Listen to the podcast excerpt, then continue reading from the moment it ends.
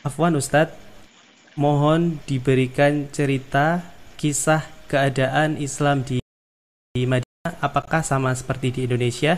Apakah di sana juga banyak kaum sufi yang sering uh, menaruh berhala-berhala, patung-patung atau foto-foto di sana? Karena kami belum pernah pergi ke tanah suci dan do mohon doanya agar kami dimudahkan untuk pergi ke sana Ustaz. Nah, Barakallahu fikum wa jazakumullahu. Semoga Allah Subhanahu wa taala memberikan kepada kita kemudahan dan Allah Subhanahu wa taala memberikan kepada kita rezeki untuk bisa datang ke tanah suci Makkah dan Madinah.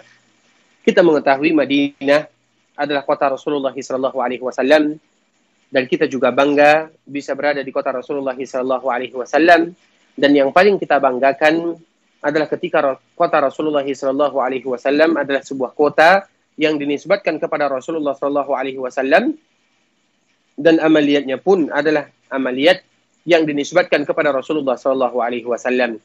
Intinya ikhwatul Islam di dalam beramal. Makanya kita lihat Imam Malik rahimahullahu taala, Imam Darul Hijrah yang meninggal pada tahun 179 Hijriah, di antara salah satu mazhab yang beliau pakai adalah amalan penduduk Madinah. Kenapa demikian? Kenapa amalan penduduk Madinah merupakan salah satu hujah? Karena kita tahu penduduk Madinah mereka mewariskan ilmu tersebut langsung dari Nabi Shallallahu Alaihi Wasallam turun temurun. Dan juga hadis Nabi Shallallahu Alaihi Wasallam yang jelas, Innal Madinal iman la ya'rizu ilal Madinah kama ta'rizul hayyatu ila juhriha.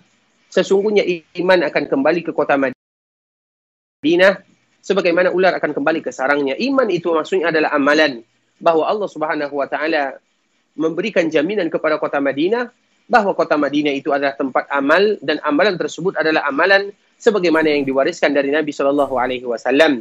Sebagaimana pendapat Imam Malik bahwa di antara salah satu yang beliau lakukan adalah berdalil dengan penduduk Madinah atau berhujjah dengan apa yang dilakukan oleh penduduk Madinah karena penduduk Madinah mereka dekat dengan Rasulullah Shallallahu Alaihi Wasallam dan tidak mungkin mereka melakukan sesuatu yang tidak pernah disebutkan dan tidak diajarkan oleh Rasulullah wasallam.